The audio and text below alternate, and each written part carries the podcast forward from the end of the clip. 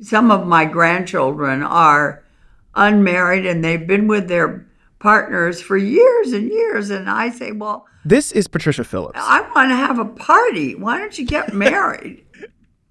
anyway, In 1969, she's a young divorce lawyer, freshly sworn in and admitted to California's state bar. I didn't want to be bossed around by anyone.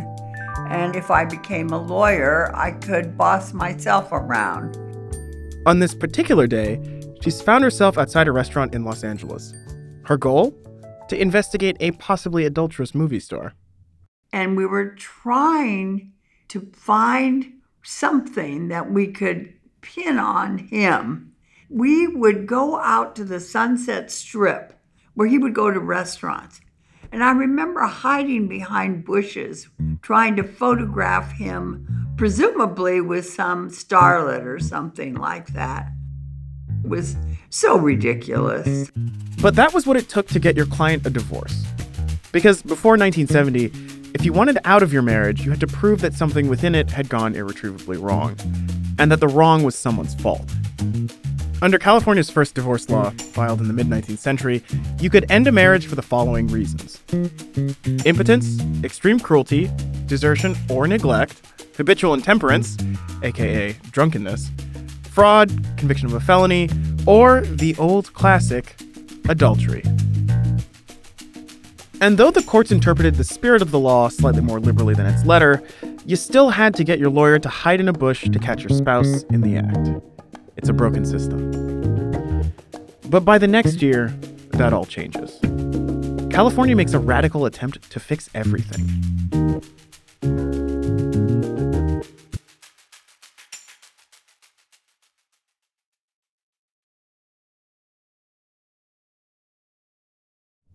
From Campside Media, I'm Bijan Stephen, and you're listening to Eclipsed. Today, I've got a story for you about the happiest day in many people's lives the day they get divorced. Up until 1970, divorce was a tough thing to get in America. And that's because divorce is regulated by states. At the time, every state's divorce law said that someone had to be legally at fault in order to end a marriage. Divorces were granted to the innocent party, but only after they showed specific acts of misconduct. It made people divorcing go to war with each other. But on September 5th, 1969, California Governor Ronald Reagan signs the Family Law Act. Then things are suddenly different. The law goes into effect the next year and revolutionizes American marital life. It's the first law in the country that allows for no fault divorce. Now you don't need to prove your husband is cheating on you to divorce him. No more lawyers hiding in shrubbery. And that, as we'll see, is quietly revolutionary.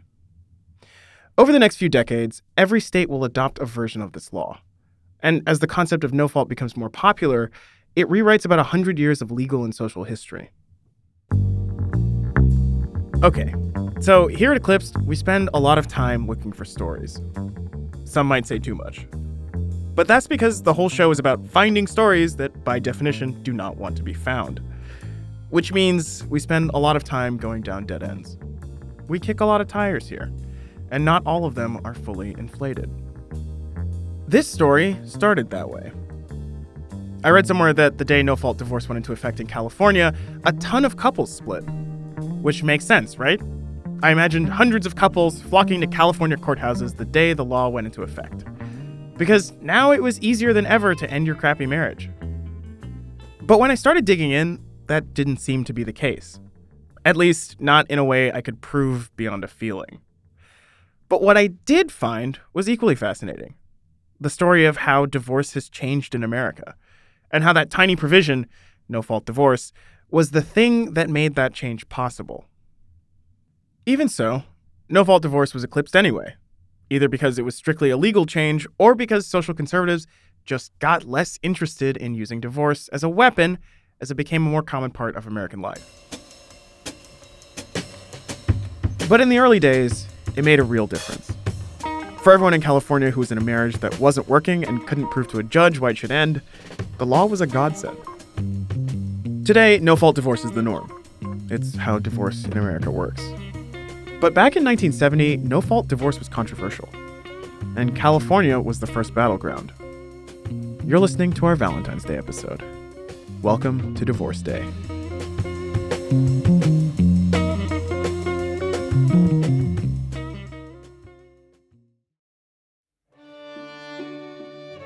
I want to pause here for a second to give you a very, very quick history of marriage.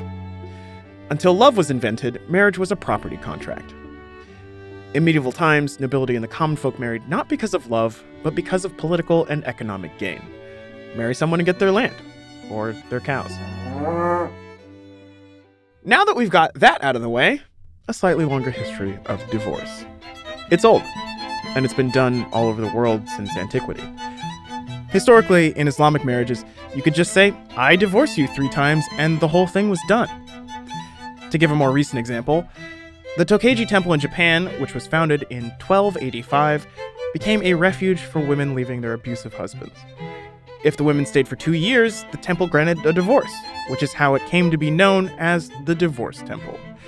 That was the custom until 1873, when the courts took over. Anyway, let's fast forward to the extremely feminist historical period of colonial America. In the colonial America, it was very difficult to get a divorce, but it was easier for a man in terms of adultery. For a woman, it had to be adultery and something else. This is Stephanie Coontz, an author and professor at Evergreen State College, where she teaches family studies. She's written and edited several books about the history of marriage. Not until the second half of the 19th century did cruelty really become a reason. And then they went into this fault based divorce that many people idealize and think was a, a, much better deal. But you had to come to court with clean hands. In other words, if you had done anything wrong yourself, no matter what your spouse had done that was wrong, you couldn't get a divorce. When I was speaking with Coontz about the American history of divorce, she said some things that were pretty eye opening namely that divorce rates don't say a whole lot about the social fabric of America.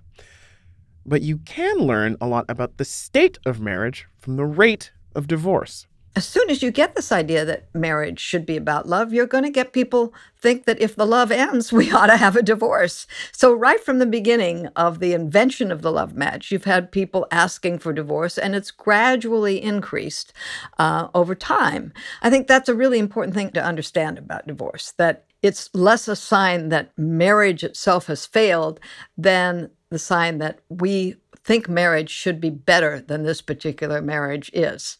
Basically, divorce, like marriage, is socially constructed. The divorce rate fluctuates based on what's going on in society. In the US, divorce rates rose steadily in the 19th century, surged during the Roaring 20s, and fell in the 30s because people couldn't afford to divorce. The marriage boom in the 1940s that was prompted by World War II led to a ton of divorces by the end of the decade when those GIs came home. The divorce rate dropped in the 50s because men's wages were great and women's jobs were getting worse. Men could support a family on a high school diploma. Women couldn't participate in this post war boom without being married. So people stayed together. But the divorce rate began to creep up again at the end of the decade, as new ideas about marriage took hold. And nowhere was the mid century demand for divorce more evident in America than in Reno, Nevada. And the mecca of the disillusioned bride is Reno, the gay little metropolis of Nevada. It was so popular there that the city began using divorce in their tourism Nevada, campaigns. Which has become world famous through its association with marriage and divorce. Before no fault divorce was legalized, the easiest thing to do to get one from an uncooperative spouse was to take a six week trip to Reno for what was known as the Reno Cure. Freed of their marital obligations, but completely disillusioned in their dreams of conjugal felicity. But I think the actress Lillian Roth says it best in the movie Story Conference, which was made about a decade earlier in 1934. Five times now that Reno judge has sung out. You're free, you're free. Lillian, by the way, was born in 1910. By the time she died in 1980, she'd been married six times and divorced exactly six times. Her final marriage ended after 16 years in 1963, just a few years before no fault became the law of the land in California. Everybody's little cow, my husbands never understand that love is all that I demand. I have to Sue them,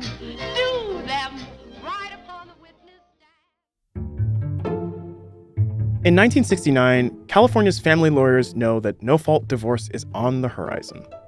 And while they're worried what it might mean for their jobs, they also know that the current system is a little bit silly. The fault that you would have to show was so laughable. Lawyer Patricia Phillips remembers one woman who wanted out of her marriage because of some bad party behavior. She said, My husband goes and sits in the bedroom and he doesn't want to come out and visit with my friends. Okay, says the judge, divorce granted. I mean, that's ridiculous. And yet, some lawyers are even brushing up on their tort law just in case they need to find new jobs. They're that worried that the new bill might put family lawyers out of business. Anyway, Reagan signs the bill and it's chaos.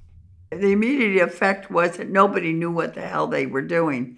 Even the judges were unsure of how this would affect what it is that they had to do. But the thing about the legalization of no fault divorce was that at its core, it was a reflection of the present state of marriage.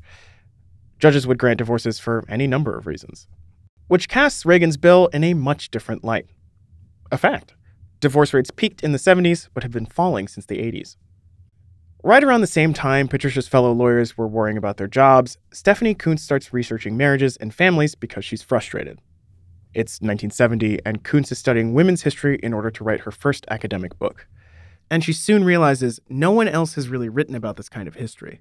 It was like either you could talk about what had been done to women through the ages or what a few women had done anyway. So I wanted to bring men and women into interaction. The only place I could think of to do that was the family, but that was very new kind of social history at the time. It wasn't very well accepted. It had also taken about 13 years to research. I looked up from the book and realized that while I'd been doing all of the studying and, and research, uh, there'd been a change in the political uh, circumstances. By 1988, when Coontz's book was published, the American social and political landscape had radically changed. But the public conception of family hadn't. You know, the white married couple with two and a half kids, a dog, and a white picket fence. People who had been leading the uh, anti integration movements and uh, pro war movements had suddenly added women to their boards and were all about defending the family, only they didn't know anything about it. And their liberal opponents didn't know anything about the, what the real traditional family was either. So I decided to take the 13 years, I think I, re- researched for that book and turned it into something a little more accessible. And that turned into a book called The Way We Never Were, which came out in 1992. The book went after common misconceptions, like how that nuclear family I talked about before was in fact sustained by tons of government handouts.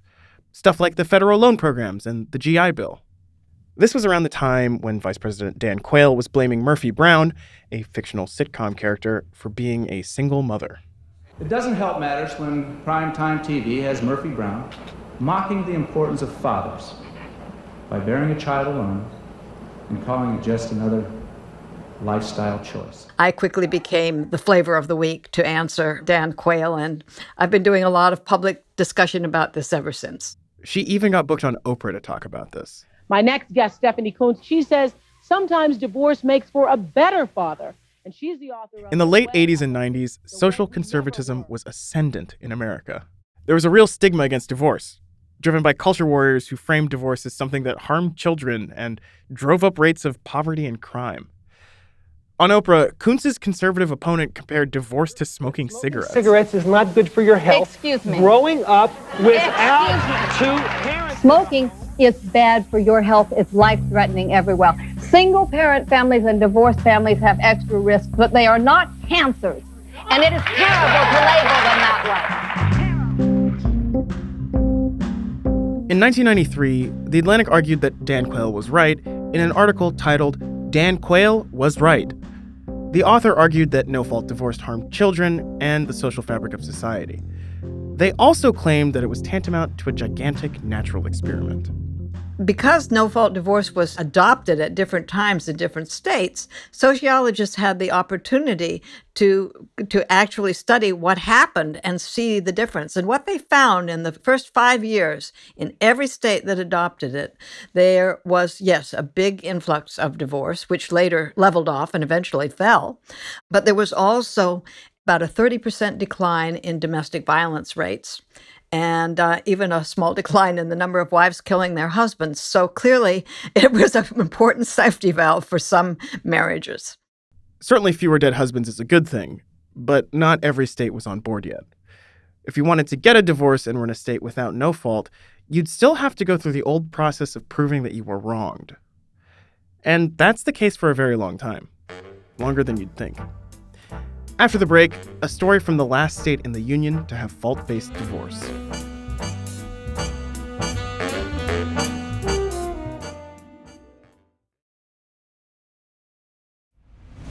I'm Nick Friedman. I'm Lee Alec Murray. And I'm Leah President. And this is Crunchyroll Presents The Anime Effect. We're a new show breaking down the anime and pop culture news you care about each and every week. I can't think of a better studio to yeah. bring something like this to life. And yeah, I agree. We're covering all the classics. If I don't know a lot about Godzilla, which I do, but I'm trying to pretend that I don't right Hold now. it in, hold. And our current faves. And... Luffy must have his due. and we agree on some things, but not on everything. Hi. Oof. I remember, what was that? say what you're going to say, and I'll circle back. Listen to Crunchyroll Presents The Anime Effect every Friday, wherever you get your podcasts. And watch full video episodes on Crunchyroll or the Crunchyroll YouTube channel.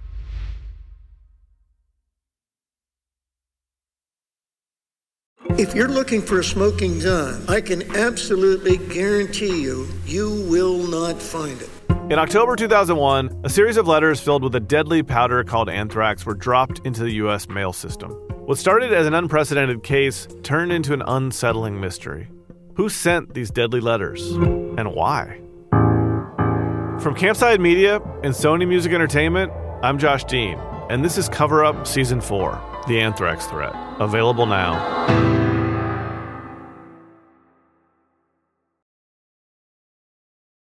This is Jane Shamanish. After 10 years, and what I calculate was well over 100 relationships, I concluded that if you were a psychopath, completely screwed up, or in some way mentally imbalanced, you would be attracted to me. She's a lawyer based in New York, and she's one of many people who couldn't take advantage of no fault divorce. Even though she didn't seek a divorce until the 21st century, it takes that long for No Fault to make its way onto the books across the country. And Jane's story is illustrative of the consequences. She and her ex met in college. She was 17, he was 24. They were together for seven and a half years and then married for about as long. They had a kid, bought a weekend house. And then they grew apart, and Jane started thinking about divorce. That's in 2006. At the time, New York still doesn't have a no fault divorce law in its books, which means that Jane can't just say she wants out. She and her ex have to figure out who is legally at fault.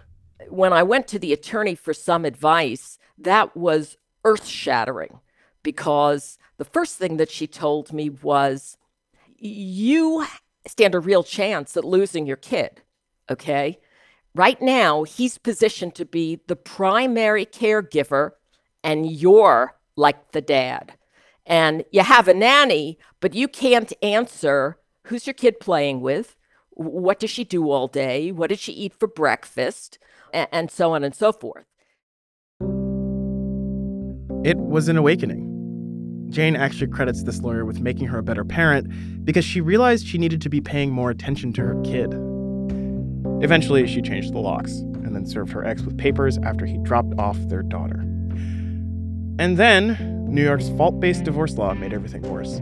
What it did to him was it lit a fire. And so he went out and got what he would call the killerest lawyer he could find.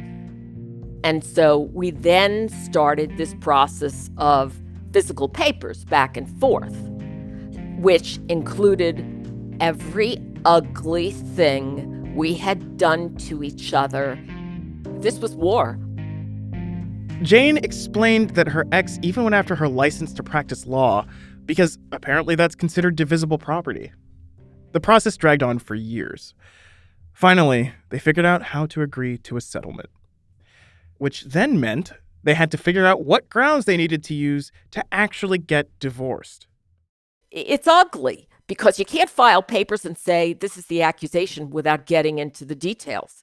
You're busy learning things and feeding it to your lawyers, and when you put it on paper, it feels bad. It feels like you're naked. After years of litigation and revisiting every single spat, Jane was divorced. And by the end of it, she was different. I changed my goal and my focus and started thinking that my goal in life was to live my best life. God, I sound like Oprah. We would both tell you right now that we are significantly happier separately than we, are, we were ever together. So, in the end, it was worth it. Stressful and time consuming and expensive, but worth it nonetheless. And the state of New York finally got their happy ending too. It passed no fault divorce in 2010, making it the very last state in the Union to do so.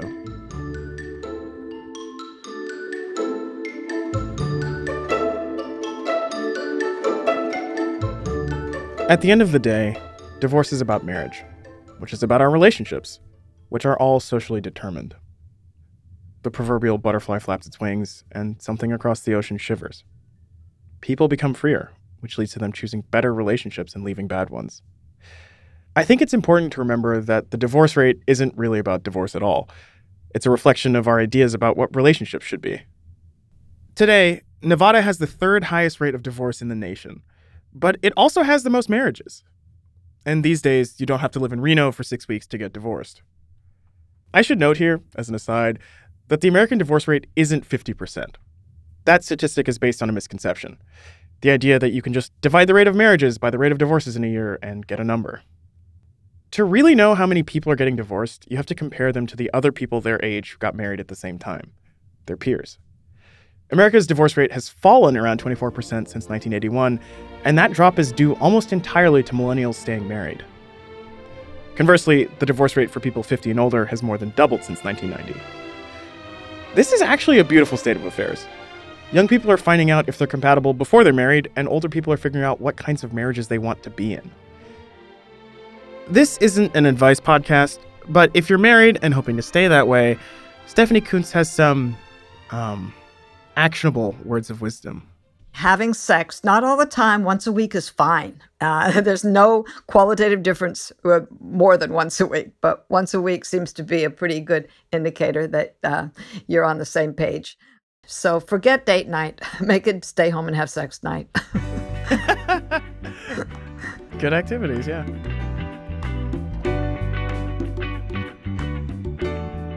Eclipsed is a production of campside media it's hosted by me, Bijan Stephen, and written by Michael Kenyon Meyer. We're produced by Lane Gerbig and Joe Hawthorne. Archival research by Caitlin Rathy. We're fact checked by Alex Yablon. Our production assistant is Allison Haney.